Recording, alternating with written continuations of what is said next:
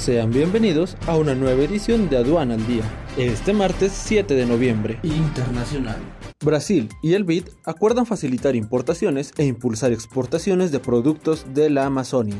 El déficit del comercio exterior de Estados Unidos bajó el 20% hasta septiembre. El comercio exterior chino repuntó un 0.9% interanual en octubre. Nacional. Aduanas del puerto de Manzanillo amplía horarios de atención. Pemex y empresas privadas reducen importaciones de gasolina. Secretaría de Economía lanza decreto contra Huachicol, segundo decreto contra combustibles ilícitos.